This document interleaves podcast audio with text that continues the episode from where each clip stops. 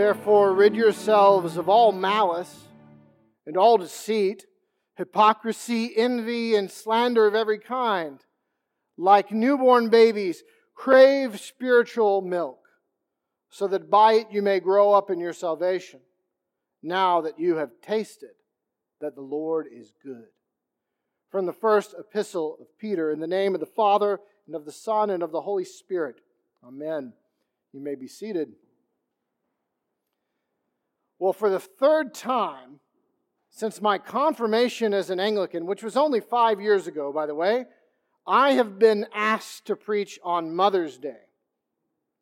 I have some lingering suspicions that this is actually a test as to whether or not my Baptist roots have completely taken to the new soil. As if someone is saying, if he could just preach an entire Mother's Day sermon without mentioning it, then we will know that the operation was successful. Speaking of Baptist roots, this is a rather dangerous place for me to be preaching here, but I'll, I'll try my best, especially with these nice wings I have. Too late, I suppose, on not mentioning Mother's Day. Better luck next year if I am tasked with it again. Of course, I know that this is truly the fifth Sunday of Easter. And I also recognize how dicey it is to refer to a Sunday as Mother's Day or Father's Day, literally anyone's day, since it is, after all, first and foremost, the Lord's Day. For the first time this year, I came across mention of uh, the term Mothering Sunday, which is the equivalent in the UK, only with some richer theological roots. For one, I think the verb avoids the problem I just mentioned of proclaiming this as someone else's day. Moreover, the history of the term has to do not with brunches and thoughtful gifts, which are fine, good things, but rather with the recognition of that radical reality that for the Christian, our true mother is the church. Lastly, Mothering Sunday takes place in Lent as opposed to Eastertide, which from all the mothers I know, is more in keeping with the way they actually feel about their vocation. A journey of long suffering endurance that hopefully leads to something good, albeit on the other side of the crucible that is childbearing and parenting. I think that this idea, this idea of mothering, is something that we all know about. At least I think it is in part what it means to be human to hold something hidden within ourselves until it is at last ready to be brought into the world. I don't think that idea belittles motherhood. Rather, I think it shows just how central this vocation is for each of us. For all of us not only have mothers, but each and every one of us is invited to participate in this act of mothering for the life of the world. Of course, we know that the fruit born by mothering is it's not always good. Now, no doubt life is in and of itself of incomparable value, of unquestionable good, and the scriptures and Christian testimony attest clearly to this. To, to bring it up for debate, to question it, is to leave behind Christian thinking altogether. Yet we know that being a mother does not automatically make one a saint. There are countless stories, whole contorted lives that should make us wary of seeing such a day through a lens of saccharine sweetness. Even the most well meaning mother can hurt their children in unimaginable ways. Some of you may very well have been abused or neglected or utterly decimated by words and actions of the very person who bore you into this life, and I'm sorry if that's the case. A mother, perhaps more than any other vocation, has the capacity to shape a life. But what sort of life? This is the question that we all ought to be asking ourselves. For if we are indeed called to a kind of mothering, then we are fully capable of warping this calling as we warp everything else. When that which we hold hidden in ourselves belongs to the dominion of evil, then when it comes time to give birth to it, we can't be surprised at how terrible that day is. Therefore, rid yourselves of all malice, Peter says. What sort of offspring will wickedness produce? What will come of a lifetime of hate, gestating just below the surface, growing as it is nourished by feeding on our very souls? It looks like lots of things, but it can't not look like what happened in Georgia this past February that so many of you saw about this week, as I did, when two white men saw black men running in their neighborhood. And malice had been allowed to fester for so long that its final revelation meant murder, and its birth into the world meant death for a fellow human being. Therefore, rid yourself of all malice. Get rid of it. Peter's not suggesting, he's not asking, he's demanding.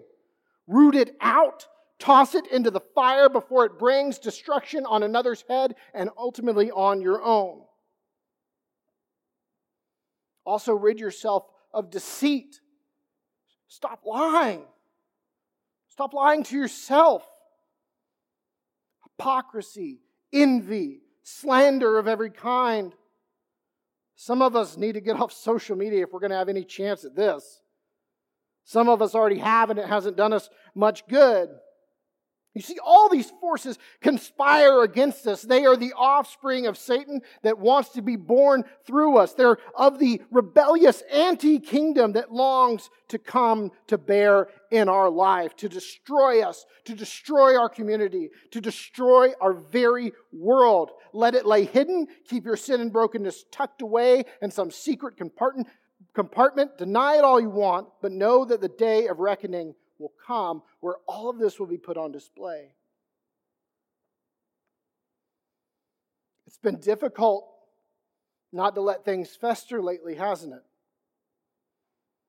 Has for me. All but impossible not to let negative thoughts and emotions cloud our minds and suffuse our hearts. Tucked away in our houses, in our apartments. How many like how many of you like me have have felt anger? How many have felt envy? How many have spoken aloud things which they ought not to have said? I have. And what is the alternative? Well, this past Friday was the feast of Julian of Norwich. It's optional in our Book of Common Prayer, but I'm going to tell you if ever there was a time to look to Julian, this is it. This is her hour. She was an anchoress, meaning that she was anchored to the church, meaning that she literally had a room built onto the church and she went in there and she stayed there for the rest of her life, only being taken out to be buried. And she did this during the time of plague. Sound familiar? Relatable? More so than it was a few months ago. You know, Julian was very interested in the idea of something large, just incredibly, impossibly large, being held mysteriously in something seemingly infinitesimally small. Of course, given her decision to spend decades of her life within a single room, we can certainly imagine why. She most famously looked at a hazelnut, just a little hazelnut, and she heard God saying to her, It is all that is made. This little hazelnut in her hand, hearing God say, It is all that is made. Certainly, mothers must feel something similar to this when life begins to grow within them. It's, it's so small, and yet the potential is staggering.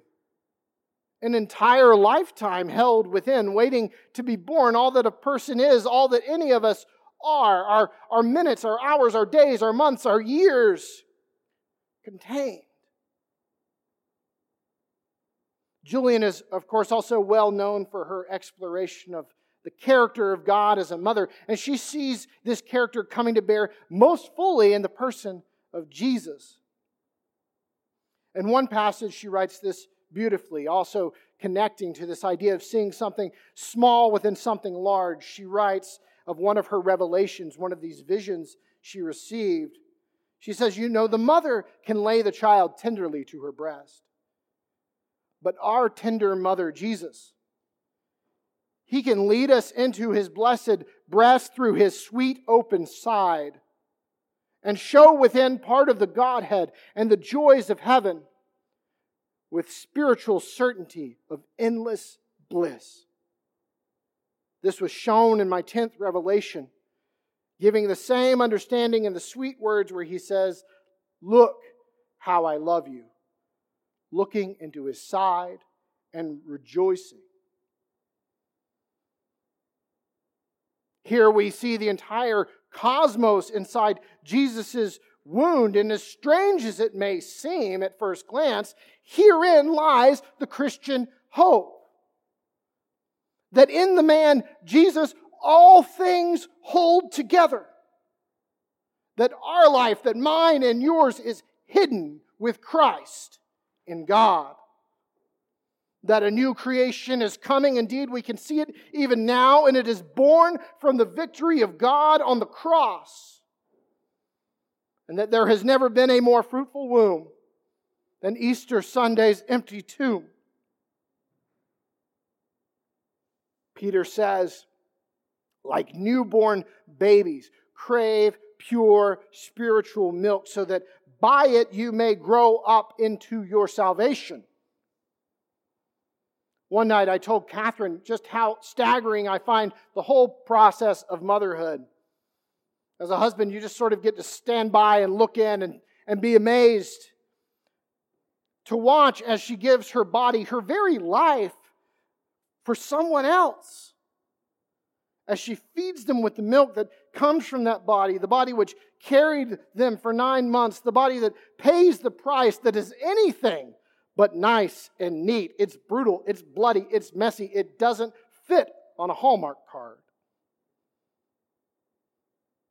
And friends, this is what this is what Jesus does for us. 1 Peter 1 3, that if any of you read it, uh, and family prayer, my family and I have been doing the family prayer, which is a great addition to the Book of Common Prayer.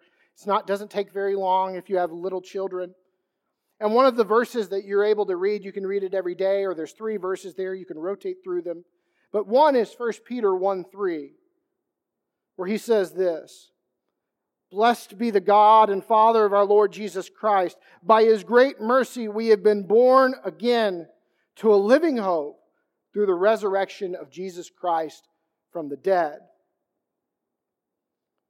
So, there, Peter is telling us in that first chapter We've been born anew. We've been born again through Jesus' resurrection. And now he's telling us in the second chapter, we're to be like newborn babies, craving pure spiritual milk. And friends, he's not imagining here a bottle of formula. What he's saying is that you and I, who've been given life through Jesus, ought now to crave the life of Jesus so that we may grow up into our salvation. For mothering, it means more than birth. It means caring for and cultivating. It means nurturing and nursing. Jesus gives us Himself. And He offers us more than milk, He offers us His very blood. And he's offering himself to you even now. And he doesn't just want to save you, he wants to grow you up. In short, he wants to be our mother. Will you let him? Will we let him? We who have tasted and seen that the Lord is good.